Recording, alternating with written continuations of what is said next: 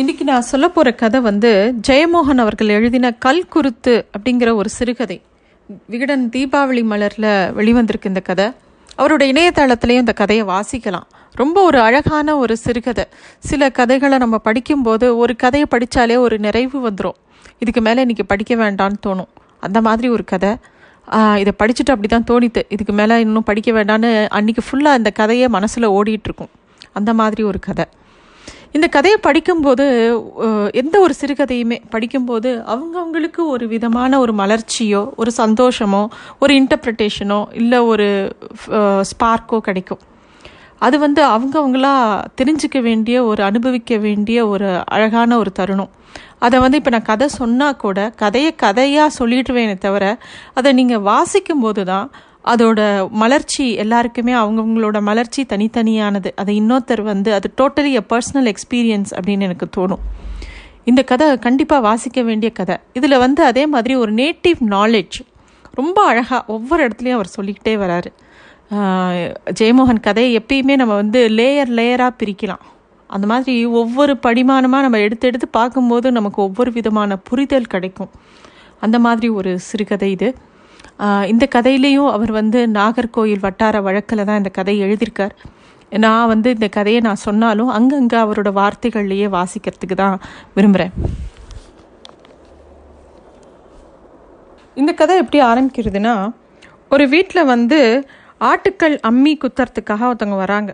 அப்போ அந்த வீட்டம்மா சொல்கிறது எங்கள் நாகர்கோயிலெல்லாம் இப்படி இல்லை அப்படின்னு அழகம்மா சொல்கிறா வண்டியை கட்டிட்டு மயிலாடி போனால் அம்மியும் குழவியுமா வாங்கி போட்டு அந்தால கொண்டு வரலாம் அப்படின்னு அவ சொல்லும்போது அந்த அம்மியும் குழவியும் கொத்துறதுக்காக வந்திருக்காங்க இல்லையா?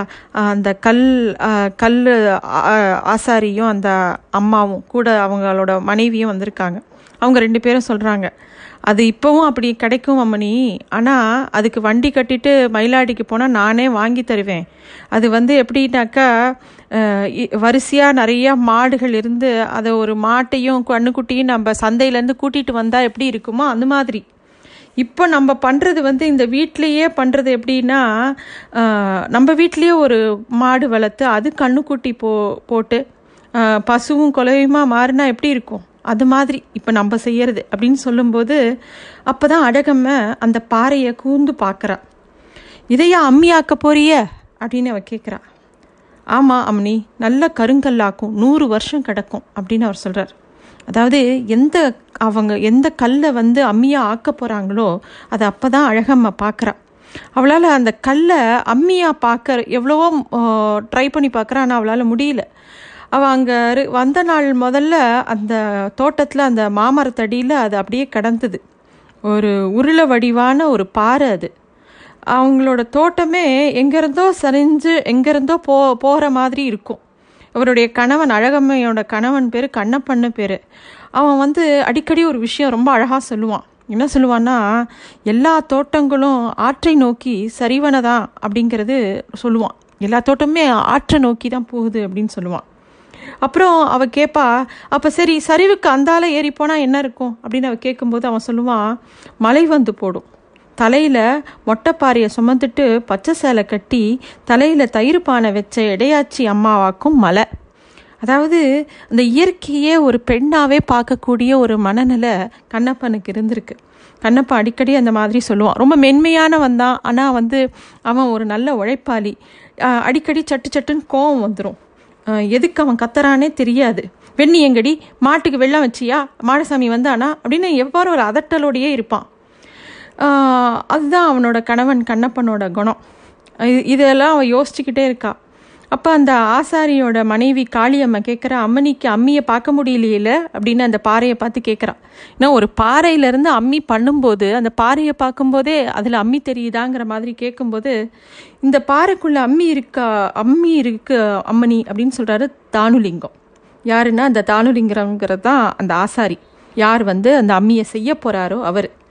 கொஞ்சம் கண்ணை நிறுத்தி பார்த்தா தெரியும் அப்படிங்கிறதையும் எப்படி ஒரு பார்க்கணுங்கிறதையும் சொல்லித்தராரு அவர் இன்னொரு அழகான ஒரு விஷயத்த அந்த காளியம்மா சொல்கிறாங்க அம்மனிக்கு உடம்புக்குள்ள பூமிக்கு வரப்போகிற மூணு பிள்ளைகள் இருக்குல்ல அது மாதிரி. அப்படின்னு சொல்லும்போது அழகம்மைக்கு அந்த வார்த்தையே சிலிர்த்து போச்சு. அவளோட உடம்பே அப்படியே ஒடுங்குற மாதிரி இருக்குது ஒரு மெல்லிய அசைவு உள்ளுக்குள்ளே வருது. ஆனால் உள்ள அவளுக்கு வெக்கமாகவும் இருக்குது ஒரு சீற்றத்தோட சொல்ல உனக்கு என்ன சோசியமா தெரியும்? அப்படின்னு கேட்குறா அப்போ அந்த காளியம்மா சொல்கிறா எல்லா கலைக்கும் உண்டு. அதுக்கான ஜோசியம். எங்கள் ஜோசியம் கல்லில் அப்படின்னு சொல்கிறா ஏன்னா அவங்களுக்கு கல்லை பற்றி நல்லா தெரியும். அவங்க அந்த கல்லை வெவ்வேறு இடங்கள்லேருந்து இரும்பு கூட்டத்தால் மெல்ல மெல்ல தட்டி தட்டி பார்க்குறாங்க அதில் டங் டங்னு ஏதோ விதமான ஒளிகள்லாம் வருது. அதை அப்படியே அதை ஆராய்ச்சி பண்ணிக்கிட்டே இருக்காங்க அந்த கல்லை. தானுலிங்கம் அந்த ஆசாரி சொல்கிறாரு அமணி ஒரு மூணு வெத்தலை ஒரு பாக்கு ஓரணா துட்டு ஒரு துண்டு கருப்பட்டி கொண்டு வாங்க. அப்படின்னோடனே எதுக்கு? அப்படின்னு கேட்குறான் பூசை வைக்கணும்ல அப்படின்னு அவர் சொல்கிறாரு அவளுக்கு ஆச்சரியமாக இருக்குது ஒரு அம்மி கல் பண்ணுறதுக்கு வந்தவங்க எதுக்கு பூசை போடுறாங்க அப்படிங்கிற மாதிரி அவளுக்கு ஒரு எண்ணம். இருந்தாலும் அவங்க கேட்டவுடனே அவ அவளோட சமையலறையில் ஏற்கனவே ஏகப்பட்ட வேலை அவளுக்கு பாக்கி இருக்குது இருந்தாலும் உள்ளே போகிறா என்னதான் இருந்தாலும் அவளுக்கு மனசுக்குள்ளே அந்த கல் மேலே ஒரு ஆர்வம் இருந்துக்கிட்டே இருக்குது அவங்க என்ன பண்ண போகிறாங்க அப்படிங்கிற மாதிரி.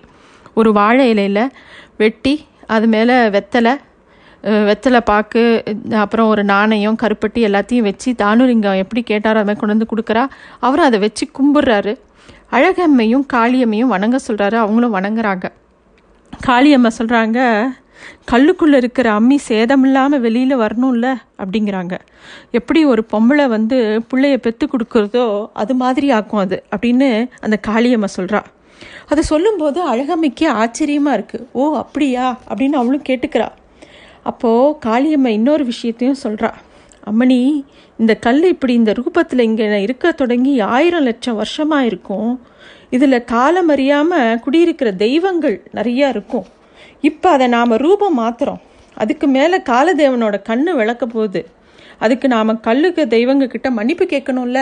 அதுக்கு தான் இதை செய்கிறோம் அப்படிங்கிறதையும் அவங்க சொல்கிறாங்க அவளுக்கு ஆச்சரியமாக இருக்கு அழகமைக்கு எல்லாமே. அவங்க சொல்கிறதெல்லாம் புரியல. ஆனால் ஏதோ ஒன்று உள்ளுக்குள்ளே சிலிர்த்துக்கிட்டே இருக்கு அவங்க சொல்லும்போது. அந்த கண்ணப்பா வந்து வீட்டு முகப்பில் வந்து நின்று அங்கே அதுக்குள்ளே அவளுடைய கணவன் வேகமாக வரா. வந்து எப்பயும் போல் அவன் ஒரு முன்கோபி இல்லையா? அவன் கோபமாக சொல்கிறான் அங்கே என்ன எடுக்குத ஏட்டி உள்ள பாட்டா கிடந்து விழிக்குதில்ல? அப்படின்னு கூப்பிட்றான். இவ வேகமாக ஓடுறான் அவன் கணவன் கூப்பிட்ட உடனே. சுக்கு வெள்ளம் வேணுமா? வயசான சீவங்களுக்கு ஒரு வாய் சுக்கு வெள்ளம் கொடுக்க இந்த வீட்டில் ஆள் இல்லையா? அப்படின்னு அவனுக்கு கோபமாக வருது. இதா கொடுக்குறேன் அப்படின்னு சொல்லி அவளும் போறா. என்னத்தை கொடுத்த? சத்தம் போட்டு உன்கிட்ட இத்தனை தடவை கேட்கணுமாக்கும்? சுக்கு வெள்ளம் கொடுக்கணும் கொடுக்கணும்னு சொல்லி நீயா பார்த்து செய்ய மாட்டியா? அப்படிங்கிற மாதிரி அவன் கோவப்படுறான். ஆஹ் இவ வந்து சொல்றா அந்த சுக்கை வந்து ஒவ்வொரு தடவையும் இடிக்கிறதுக்கு அம்மிக்கல் தேவைப்படுது. அவள் ஏற்கனவே அவங்க வீட்டில் இருக்கிற அம்மிக்கல் ரொம்ப வழவழன்னு ஆயிடுச்சு. அதில் வந்து இடிக்கவே முடியல. அதை வந்து அவள் சொல்கிறா எனக்கு அதை இடிக்கிறதுக்குள்ளே சீவன் போகுது அப்படின்னு இவ சொல்கிற அழகம்ம. அதுக்கு கண்ணப்பா சொல்கிறான் அதுக்கு தான் கல்லாசாரியை கூட்டிகிட்டு வந்திருக்கேன்ல அப்படின்னோடனே சரி அவங்க கொ கொ- கொத்தி முடிக்கட்டும் அதுக்கப்புறமா நான் சுக்கு இடிச்சு தரேன் அப்படின்னு சொல்லும்போது அவனுக்கு கோவம் வந்துடுது சீ நாயே எதுத்தா பேசுகிற அப்படிங்கிற மாதிரி கோவப்பட்டு கையும் வாங்குறான் ஆனால் அவன் முகத்தை பார்த்தவொடனே அவன் கண்ணை பார்த்தவொடனே கொஞ்சம் அடங்கி போகிறான் அவளுக்கு அழுகையாக வந்தது. ஏன்னா அவளுக்கு இந்த வீட்டில் கல்யாணம் ஆகி வந்ததுலேருந்து அழுகாத நாள் இல்லை. கண்ணப்பன் நல்லவனாக இருந்தால் கூட எப்போ பாரு அவனுக்கும் அவளுக்கும் எப்போ பாரு ஏதாவது ஒரு சண்டை வந்துக்கிட்டே இருக்குது அது ஏன்னே அவளுக்குன்னு தெரியல.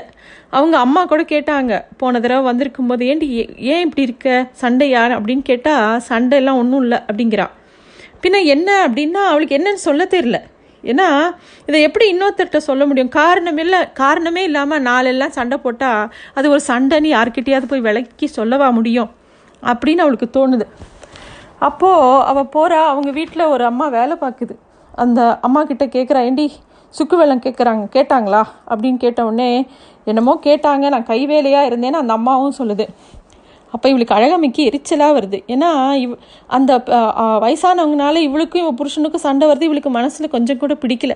சாவாமல் கிடந்து நம்ம சீவனை வாங்குதுங்க அப்படின்னு கோச்சிக்கிட்டே அந்த சுக்கை எடுத்துக்கிட்டு போகிறா அவங்களோட அம்மி பழைய அம்மியில் போய் இடிக்கிறதுக்காக போகிறா அது கிட்டத்தட்ட இரநூறு வருஷம் பழசு அப்படின்னு சொல்லி அவங்க வீட்டில் வேலை செய்கிற அந்த இயேசுவடியால் அப்படிங்கிறவ சொல்கிறா அவள் சின்ன வயசில் வரும்போதுலேருந்தே அந்த அம்மி இருந்தது அப்படிங்கிறதையும் அதை அரைச்சி அரைச்சி அந்த அம்மி அரைச்சி அரைச்சி என்ன ஆயிடுச்சுன்னா அப்படியே தேஞ்சு மழை மழைன்னு ஆயிடுச்சு. படகு மாதிரி ஒரு வடிவிலேயே வந்துருச்சு. அதை வந்து போய் இடித்தா அந்த சுக்கை போட்டு இடிச்சா அது ஒன்றுமே பண்ண முடியல. டக்குன்னு மெழுகு மாதிரி இருக்குது அது தொட்டு பார்த்தாலும் மெழுகு மாதிரி தான் தோணும். கல்லுன்னே சொல்ல முடியாது. அதுவும் ராத்திரி பக்கம் ராத்திரி வேளையில் அந்த கொல்லைப்பக்கம் வழியாக வந்தோம்னா ஏதோ அங்கே ஒரு அண்டாவில் தண்ணீர் இருக்கிற மாதிரி பளபளன்னு இருக்கும். இவளுக்கு அழகமிக்க அதில் சுக்க வச்சு இடிக்கும்போது இதை அரைக்கிறதுக்கு என் மண்டையில் அரைக்கலாம் அப்படின்னு கோவமாக வந்து அதை அரைக்கிறா. இது ஏதோ வெண்ணெயில் வெண்ணெய் சேத்துல வச்சு அரைக்கிற மாதிரி இருக்குது இது எங்கே மசிய போகுது அப்படிங்கிற மாதிரி அவளுக்கு எரிச்சலாக வருது. அப்போ அந்த இயேசுவடியால் சொல்கிறா உருட்டாதீங்க அம்மணி தூக்கி தூக்கி இடிங்க இடிச்சிருங்க. அரைக்க முடியாது. அப்படிங்கும்போது அவ சொல்கிறா இந்த குழவியை தூக்கி தூக்கி இடிச்சேன்னா என் கையெல்லாம் கழண்டு போதாக்கும். ராத்திரி எவ்வளோ எண்ணெய் தடவி ஒத்தனம் கொடுத்தாதான் எனக்கு தூக்க முடியுது. என்னப்போ என்ன போ ரா பகலாக சுக்கு தண்ணி சுக்கு தண்ணின்னு கேட்குறாங்க இந்த சுக்கு தண்ணிலாம் எங்கே தான் போகுதோ சுக்கெல்லாம் எங்கே தான் போதோ நேற்று ஒரு மணங்கு சுக்கு அரைச்சி வச்சேன். அதை ராத்திரியே கலக்கி கலக்கி குடிச்சாச்சு. அப்படின்னு அழகம்மா தனக்கு தானே அப்போது அந்த கூட வேலை செய்கிற இயேசுவடியால் சொல்ல ரெண்டு பேருக்கும் வயத்தில் அக்னி இல்லை வயசாயிடுச்சு இல்லை சுக்கு தான் அக்னி ஆக்கும் அதனால தான் அவங்க கரைச்சி கரைச்சி குடிக்கிறாங்க அப்படின்னு அவன் சொல்கிறான் அப்போ அழகமைக்கு இன்னும் எரிச்சல் வருது. சுக்கை கரைச்சி தலையில் தான் ஊற்றணும் எரியட்டும் அப்படின்னு கடுப்படிக்கிறான் அதுக்கும் அவள் பதில் சொல்கிறா அதுக்கு எப்படி இத்தனை வருஷம் இன்னும் ரெண்டு மூணு வருஷத்தில் தெற்கு காட்டியில் எரியும் அதுங்க? அப்படின்னு சொல்லும்போது ஆமாமா அதுங்க எங்கே எரிய போகுது? என்னைய தான் எரி என்னை எரிச்சப்புறம் தான் அதுங்க போகுது அப்படிங்கிறா. அதாவது அவங்க வீட்டில் இருக்கக்கூடிய அந்த கிழவனும் கிழவியை பற்றி தான் பேசுகிறா சுக்கு நீரை எடுத்துகிட்டு போய் எல்லாம் சரி பண்ணி எடுத்துகிட்டு போய் அந்த கிழவனும் கிழவியும் கொண்டு போய் கொடுக்கும்போது அவங்க ரெண்டு பேரும் அதை கேட்டதையே மறந்துடுறாங்க. சுவரை பிடிச்சிட்டு மெல்ல நடந்து கிழக்கு பக்கமாக ஒரு ஒட்டு பக்கத்தில் போய் உட்காந்துருக்காங்க அந்த கிழவனும் கிழவியும். அவங்க எப்பயுமே பக்கத்தில் பக்கத்தில் உட்கார மாட்டாங்க அந்த கிழவனும் கிழவியும். ரொம்ப வயசானவங்க. கிழவர் உட்கார்ந்துருக்கிற இடத்துலேருந்து கொஞ்சம் தள்ளி தான் அந்த கிழவி வேறு பக்கமாக திரும்பி உட்கார்ந்துருப்பா. ரெண்டு பேரும் பேசிக்கிட்டே இருப்பாங்க. யார்கிட்டேயோ? தொலைவில் பார்த்தா ரெண்டு பேரும் ரெண்டு பக்கமும் வந்து நின்று நின்றுட்டு இருக்கிற யாரோ கண்ணு தெரியாத ஆள் ஆள்கிட்ட பேசிகிட்டு இருக்கிற மாதிரியே தெரியும். இவ எடுத்துகிட்டு போய் அந்த சுக்கு தண்ணியை கொடுக்குறா. பாட்டா சுக்கு வெண்ணி அப்படின்னு கொடுக்குறா. ஆ? அப்படின்னு அவர் கேட்குறாரு சுக்கு வெண்ணி அப்படின்னோடனே எதுக்கு? அப்படின்னோடனே கேட்டியல்ல அப்படிங்கும்போது அவருக்கு புரியல. ஏட்டி நீ கேட்டியாடி சுக்கு வெள்ளம்? அப்படின்னு கேட்குறா அப்போ கிழவிக்கு இதெல்லாம் எதுவுமே காதில் விழலை. அவ பாட்டுக்கு பேசுகிறா மாசி மாதத்தில் மானத்தில் மேகம் பூத்த மார மரா ம- மாமரம் எல்லாம் என்னென்னு விளங்கும் அப்படிங்கிறான் நீ சுக்கு வெள்ளம் கேட்டியா? அப்படின்னு திருப்பியும் கேட்குறாரு கிழவர்.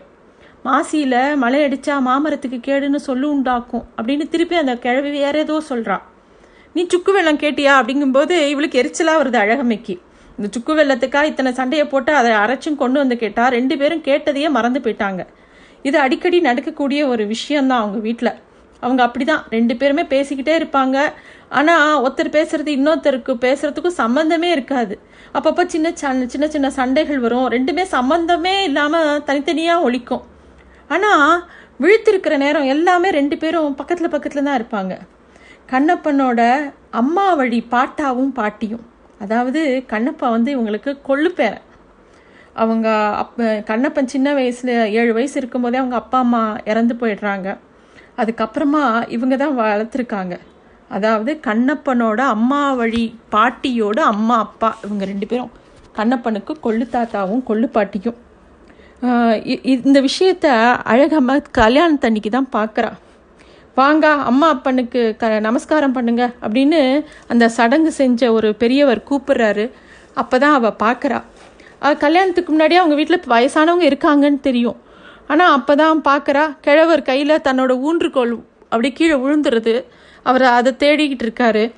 ஆனால் வந்து எல்லாரும் தாத்தா இவங்க பேரன் பேத்திக்கு அட கொள்ளு பேரனுக்கும் பேத்திக்கும் எனக்கு வந்திருக்கிற அந்த மருமகளுக்கும் ஆசீர்வாதம் பண்ணுங்கங்கிறாங்க. அவருக்கு அதெல்லாம் புரியல. அந்த கிழவிக்கும் அதெல்லாம் புரியல. ரெண்டு பேரும் தடுமாறிட்டு இருக்காங்க அந்த சத்தத்தில். ஆசீர்வாதம் செய்யுங்க அப்பச்சி அப்படின்னோடனே ஆசீர்வாதம் ஆசீர்வாதம்னு சொல்கிறாங்க அவங்க காதலியே விழலை. அவங்க ரெண்டு பேரும் தடுமாறிட்டு இருக்காங்க. அதுக்குள்ளே அந்த பாட்டி கிழவி வந்து யாரையோ பார்த்து ஹெட்டி நீ கணக்கா இல்லை? அப்படின்னு எதையோ பேசிகிட்டு இருக்காங்க. நீங்கள் ஆசீர்வாதம் பண்ணுங்க அப்படிங்கும்போது அப்போ தான் கரடி நாயர் ரொம்ப எரிச்சலோட சொல்கிறாங்க அந்த கையை எடுத்து குட்டி தலையில் வைங்கடா அது போதும். ஆமாம் அது போரும்ல அப்படின்னு சொல்லி அவங்க வயசானவங்க ரெண்டு பேரோட கையையும் தூக்கி இவங்களோட கல்யாணம் ஆன கண்ணப்பனும் அழகம்மையோட தலையில் வைக்கிறாங்க. கிழவரோட கால்களும் கிழவியின் கால்களும் அங்கே நின்ற கால்களில் இருந்து வேறுபட்டிருந்தன. பழைய ஏதோ மரத்தின் வேர்கள் போல தெரிந்தன. அவங்க அப்புறமா இப்படியே இந்த எசக்கி அம்மா சித்தி சொன்னாங்க அவங்களோட அம்மாவும் அப்பாவும் இல்லை வளர்த்தது பூரா இவங்க தான் அப்படின்னு சொல்லும்போது இவ அப்போ தான் பார்க்குறா அவங்கள அப்பையும் அவங்களுக்கு எதுவுமே ஞாபகம் இல்லை. இதெல்லாம் இந்த விஷயம்லாம் கல்யாணத்துக்கு முன்னாடி அவங்க அப்பா வந்து சொன்னால் கூட அதெல்லாம் அவள் பெருசாக பொருட்படுத்திக்கல. ஏன்னா அவளுக்கு அந்த கண்ணப்பனை பார்த்த உடனே கல்யாணம் பண்ணிக்க பிடிச்சி போச்சு. அவன் பார்க்க நல்லா இருந்தான். அதனால சரின்னு எல்லாத்துக்கும் ஒத்துக்கிட்டா. கண்ண கண்ணப்பனுக்கு அவங்களோட இ- இவங்க தான் ரொம்ப முக்கியம் அப்படிங்கிறதும் இவங்க நல்லா தீர்காயுசாக இருக்கக்கூடிய ஜோடி இல்லை அவங்களோட ஆசீர்வாதங்கிறது பெரிய அருள் இல்லை அப்படின்னு அந்த ஊரில் இருக்கிறவங்க எல்லாரும் பேசுகிறாங்க இனிமே இனிமே நீ ரெண்டு பேரையும் நீ தான் பார்த்துக்கணும் அப்படிங்கிறதையும் சொல்கிறாங்க இதெல்லாம் வந்து அவ கல்யாணத்தப்போ சொல்கிறாங்க வீட்டுக்கு வந்தப்புறம் தான் அது எவ்வளோ பெரிய சுமை அப்படிங்கிறது அழமை அழகம்மைக்கு தெரிஞ்சுது. ஏன்னா வீட்டில் இவ்வளோ ரெண்டு வயசானவங்க இருக்கிறது ரெண்டு கை குழந்தைங்க இருக்கிற மாதிரி இருந்தது. என் நேரமும் எப்போ ஓலம் கிளம்புனே தெரியாது. எப்போ அவங்களுக்கு என்ன வேணும்னே தெரியாது. திடீர்னு கூப்பாடு போடுவாங்க. போய் கேட்டால் எதையாவது நினச்சிக்கிட்டு எதையாவது யாரையாவது கூப்பிட்டுட்டு இருப்பாங்க. அவங்களுக்கு அழகம்மையை அடையாளமே கண்டு கொள்ள முடியல. கண்ணப்பனோட அம்மா செண்பகத்தாள்னு சில சமயம் நினைப்பாங்க. சில சமயம் அவளோட அம்மா பொன்னம்மான்னு நினைப்பாங்க. தன்னோட மகள் நினைப்பாங்க. சில சமயம் அந்த பொன்னம்மாள் அவள் ஏதோ இ- இடக்கோடு வீட்டில் இருக்கிறதா சில சமயம் நினச்சிப்பாங்க. அவங்க அந்த மாதிரி எதையோ யோசிச்சுட்டு யாரையோ பற்றி பேசிக்கிட்டே இருப்பாங்க. அவளால் எதையுமே கண்ணப்பங்கிட்ட சொல்லி புரியவே வைக்க முடியாது. அவனா அவன் வந்து ராத்திரி பகலாக வேலை பண்ணிக்கிட்டே இருப்பான். அவங்க வீட்டில் ஒரு சின்ன மளிகை கடை வச்சுருக்கான். நாலு வயல் இருக்குது வாழை நட்டுருந்தான் நெல் விவசாயம் தனியாக பண்ணிட்டு இருந்தான் அவனுக்கு நேரமே இருக்காது. அவன் ஏதாவது கேட்டால் கூட எரிஞ்சு விழுவான் இல்லாட்டி கையை ஓங்குவான். நான் இங்கே கடந்து சாவறேன் இவங்க இதில் வச்சுட்டு என்னால் ஒன்றுமே செய்ய முடியல அப்படின்னு இவ சொன்னால் முடியலன்னா போய் உன் வீட்டுக்கு போ. உங்கள் அப்பன் கொடுத்த அஞ்சு பவுனையும் எடுத்துக்கிட்டு நீ கிளம்பு அப்படின்னு கடுப்படிச்சிருவான் கண்ணப்பா. இவ வந்து அவன் அப்படி சொல்லும்போது அப்படி கூசி போயிடுவா. ஏன்னா இவங்க அப்பா வந்து ரொம்ப வசதி கிடையாது. சாதாரண ஒரு கூலி ஆள் தான் ஒரு மாட்டு வண்டியை வச்சுட்டு தான் அவர் ஏதோ பொழப்பு நடத்திட்டு இருந்தார். கண்ணப்பா வந்து இந்த வயசானவங்களை பார்த்துக்கணுங்கிறதுக்காக கல்யாணம் பண்ணிக்கும் போது பொண்ணு மட்டும் அனுப்பிச்சா போதும் அப்படின்ன உடனே அதனால தான் கொஞ்சம் வசதியான கண்ணப்பனை இவளால் கல்யாணம் பண்ணிக்க முடிஞ்சுது. அவளுக்கு கழடுகளை பற்றி அந்த கண்ணப்பங்கிட்ட பேசக்கூடாதுன்னு நினப்பா. ஆனால் எப்போதாவது ஏதாவது பேச வந்துடும் உடனே அவன் கத்த ஆரம்பிச்சிருவான். எனக்கு எங்கள் பாட்டனும் பாட்டா தான் முக்கியம். பாட்டியும் தான் முக்கியம். உனக்கு பிடிக்கலன்னு நீ கிளம்பி உன் வீட்டுக்கு போயிடு உங்கள் அப்பா அவங்க கொடுத்த அஞ்சு பவுனையும் எடுத்துகிட்டு போயிரு. உனக்கு கட்டிக்கிட்ட பாவத்துக்கு நான் காசும் அனுப்புகிறேன் அப்படின்பா அவளுக்கு கஷ்டமாக இருக்கும் அது எப்படி சொல்கிறதுனே அவளுக்கு புரியாது. ஆனால் அவளுக்கு இந்த கிழடுகள் மேலே பெரிய வெறுப்பெல்லாம் கிடையாது. அவங்க ரெண்டு பேரும் பார்க்கும்போது மலை மாடனும் மாடத்தி மாதிரியும் உட்காந்துருக்கிறது பார்க்கறதுக்கு நல்லா தான் இருக்கும். ஆனால் அதை அவங்கக்கிட்ட சொல்லி அவளுக்கு என்ன பிரச்சனைனே சொல்லி புரிய வைக்க முடியாது. அவள் அடுக்கலையில் போய் அன்னைக்கு உண்டான வேலையெல்லாம் செய்கிறா அதுக்குள்ளே வெளியில் வந்து திருப்பியும் அந்த கல் தச்சர்களை பார்க்குறா அதுக்குள்ளே அவங்க அந்த அம்மி கொத்துறதுல அந்த கல்லை உடைச்சிடுறாங்க உடைச்சிருக்காங்க. அதுக்குள்ளே உடைச்சாச்சா அப்படின்னு கேட்குறா அவ இப்போ அவர் சொல்கிறாரு உடைக்கிறது அஞ்சு நிமிஷம்தான் ஆகும். கணக்கு பார்த்து உடைக்கணும்ல அதுக்கு தான் இவ்வளோ நேரம் அப்படின்னே இப்படி உடஞ்சி போச்சே அப்படின்னு இவ ஆச்சரியமாக கேட்குறா கல்லுக்கு ஒரு அடுக்கு உண்டு. அதை பார்த்து வாகா தட்டுனா கண்ணாடி மாதிரி அப்படியே பிளந்து வரும் அப்படின்னு சொல்கிறார் தானுலிங்கம். தானுலிங்கம் மெல்ல மெல்ல தட்டுற மாதிரி தான் தெரியுது. ஆனால் அது அப்படியே அந்த அம்மி அவருக்கு அப்போ தான் அவள் கண்ணுக்கு படுது. கொஞ்சம் கொஞ்சமாக வெளியில் வருது. ஆ அம்மி அப்படிங்கிற அவ சொல்கிறா அழகம்ம இது அம்மி ஆகிறதுக்கு இன்னும் நிறைய வேலை இருக்கு அம்மனி அப்படின்னோடனே குழவி எப்படி வரும்னு கேட்குறா குழவியும் இதே கல் தான் அம்மா எந்த கல்லோ அதுதானே பிள்ளைக்கும். அப்படின்னு அவங்க சொல்கிறாங்க அவங்க ரெண்டு பேரும் ரெண்டு பக்கமாக உட்காந்து அந்த அம்மியை கொத்த ஆரம்பிக்கிறாங்க. ஏதோ அந்த டிச் டிச்சுன்னு அந்த சத்தம் வந்து ஏதோ கிளியோட சத்தம் மாதிரி அவங்க அவளுக்கு கேட்குது அப்படியே அந்த கருங்கல் கற்கண்டு சீவர்கள் மாதிரி அப்படியே கீழே தூள் தூளாக விபூதி மாதிரி இருக்குது அப்போ தானுலிங்கம் ஒரு விஷயம் சொல்கிறாரு எங்கள் முப்பாட்டனுங்க சிற்பம் செஞ்சவங்க. இப்போ சிற்பத்துக்கு எங்கே ஆள்? இப்படி அம்மி கொத்த இறங்கிட்டோமேன்னு ஒரு துக்கம் எனக்கு இருக்கும். எங்கள் அப்பா சொன்னார் ஏலே அம்மியும் சிற்பந்தானேன்னு. ஒரு கல் கோயிலில் நிற்கிது ஒரு கல் தான் தேஞ்சு சமையலுக்கு கூடுது. ரெண்டும் கல்லுக. கனிவுள் க எல்லாமே க எல்லாமே ஒரு கலை தானே அப்படிங்கிறத அவங்க அப்பா எடுத்து சொல்லியிருக்கார். அதோட அவருக்கு அந்த குறை போச்சு அப்படிங்கிற விஷயத்த தானுலிங்கம் அழகம்மாட்ட சொல்கிறார் அப்போ தான் இயேசு வழியா வந்து சமையலுக்கு நேரமாச்சு வான் இப்படியே உள்ளே போய் சமைக்க ஆரம்பிக்கிறான் அதுக்குள்ளே கிழவன் வந்து கேட்குறாரு குடிவெள்ளம் வேணும்னு சொல்லிட்டு. சாப்பாடு வடித்த கஞ்சியில் உப்பு போட்டு கொடுத்த உடனே அது அவங்க ரெண்டு பேருக்குமே ரொம்ப பிடிக்கும். எப்பயுமே குடிப்பாங்க அது மாதிரி கொடுக்கும்போது. அதை கொடுத்துட்டு அவள் சமையலை கவனிக்கிறா.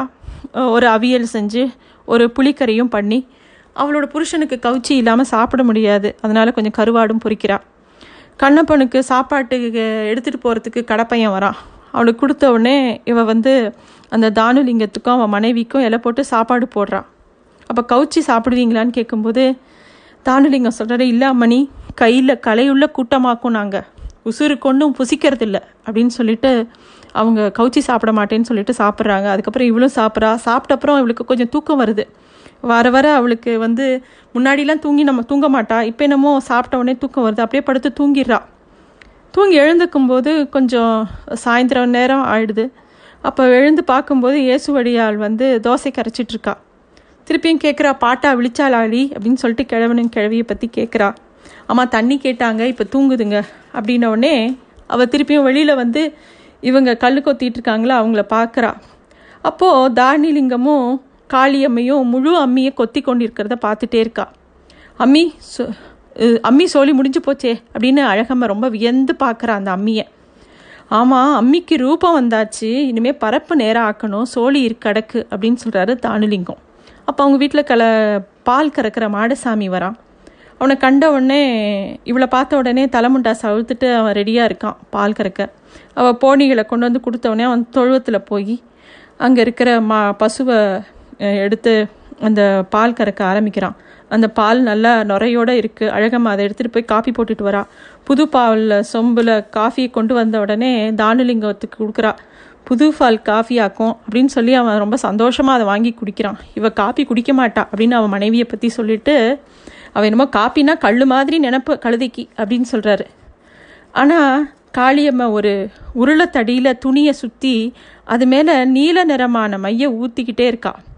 வெட்கத்தோடு சிரிச்சுக்கிட்டே அவளும் சொல்கிறா எனக்கு அதுக்கு அதோட மனம் பிடிக்கல காப்பி மனம் என்னமோ ஒரு கரை மனம் மாதிரி எனக்கு தோணும் அப்படின்னு சொல்கிறான் ஆனால் தானுலிங்க சொல்கிறா அவள் காப்பியும் என்கிட்டே கொடுங்க எடுத்துகிட்டு போகாதீங்க. நான் தான் எப்பயுமே அவள் காப்பியும் சேர்த்து குடிப்பேன் அப்படின்னு சொல்லி அவர் வாங்கிக்கிறாரு. அப்போ அழகம்மா இது என்னது நீங்கள் செய்கிறீங்க அது என்ன நீல நிறமான மை எதுக்கு? அப்படின்னு கேட்கும்போது தான் அவள் சொல்கிறா உருட்டு நிரப்பு பார்க்கணும் அப்படின்னு சொல்கிறா அந்த காளியம்மை அப்படின்னா என்ன? அப்படின்னோடனே பாருங்க அப்படின்னு சொல்லிட்டு அந்த அம்- அம்மி அம்மியோட மேல் பரப்பை எப்படி சமமாக்குறதுங்கிறத காமிக்கிறாங்க. அம்மியோட பரப்பு மேலே நீலச்சாயத்தை நனைக்கப்பட்ட துணியை அப்படியே சுத் சுற்றி உருளைத்தடியை மேலே ஒரு முறை உருட்டி எடுக்கிறாங்க.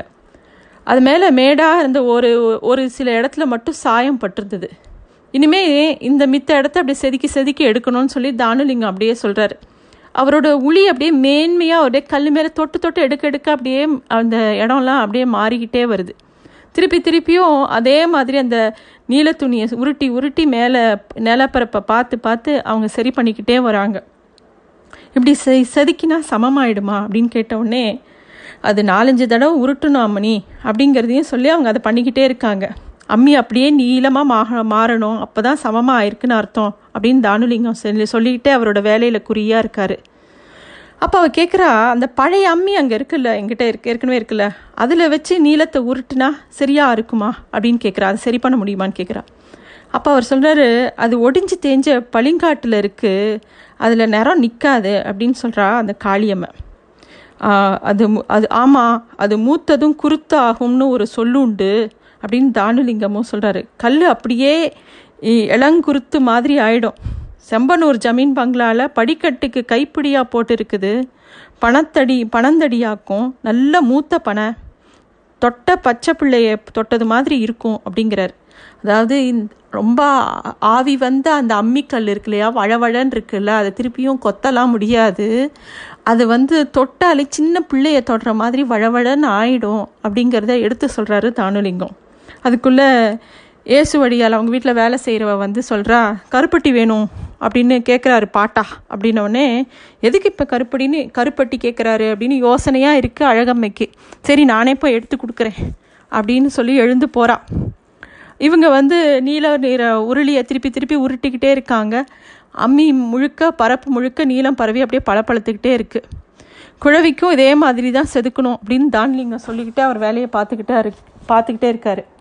அப்போ ஒரு விஷயத்த அழகம்மைக்கு சொல்கிறாரு இங்கே பாருமா இதுக்கப்புறம் அரைச்சா கல் கடிக்கும். ஒரு நாலஞ்சு நாள் உமி வச்சு அரைக்கணும். நல்லா பதம் வந்து பாலிஷ் ஆகி அப்புறம் தான் கறிக்கு அரைக்கணும். அதை கவனமாக பார்த்துக்கிடுங்க அப்படிங்கிற விஷயத்தையும் சொல்கிறாரு அவள் அம்மியே பார்த்துக்கிட்டே இருந்தா. அவளையும் அறியாமல் அவள் கண்கள் அப்படி கலங்கி போச்ச அழகம்மைக்கு. கருப்பட்டி கொடுக்கட்டா அப்படின்னு இயேசுவடியால் கேட்கும்போது நானே கொடுக்குதேன் அப்படின்னு எழுந்து போறா அவள் அவள் கருப்பட்டி எடுத்துக்கொண்டு சென்றாள். கட்டிலில் கிழவர் அமர்ந்திருக்க கிழவி கீழே கால் நீட்டி அமர்ந்திருந்தது. கருப்பட்டி கேட்டீங்களா பாட்டா? என்றாள் அழகம்மை. ஆ. கருப்பட்டி? ஆமாம் கேட்டேன். எனக்கு இல்லை. இவளுக்கு கொடு. கிழவி ஆவலாக கருப்பட்டியை கை நீட்டி வாங்கி கொண்டது. நாலஞ்சு தடவை கருப்பட்டி கருப்பட்டின்னு பேச்சு வாக்கில் சொன்னா சரி சவத்துக்கு இனிப்பு ஞாபகம் வந்துட்டு வந்து போட்டதுன்னு நினச்சி கொண்டு வர சொன்னேன் என்றார் கிழவர்.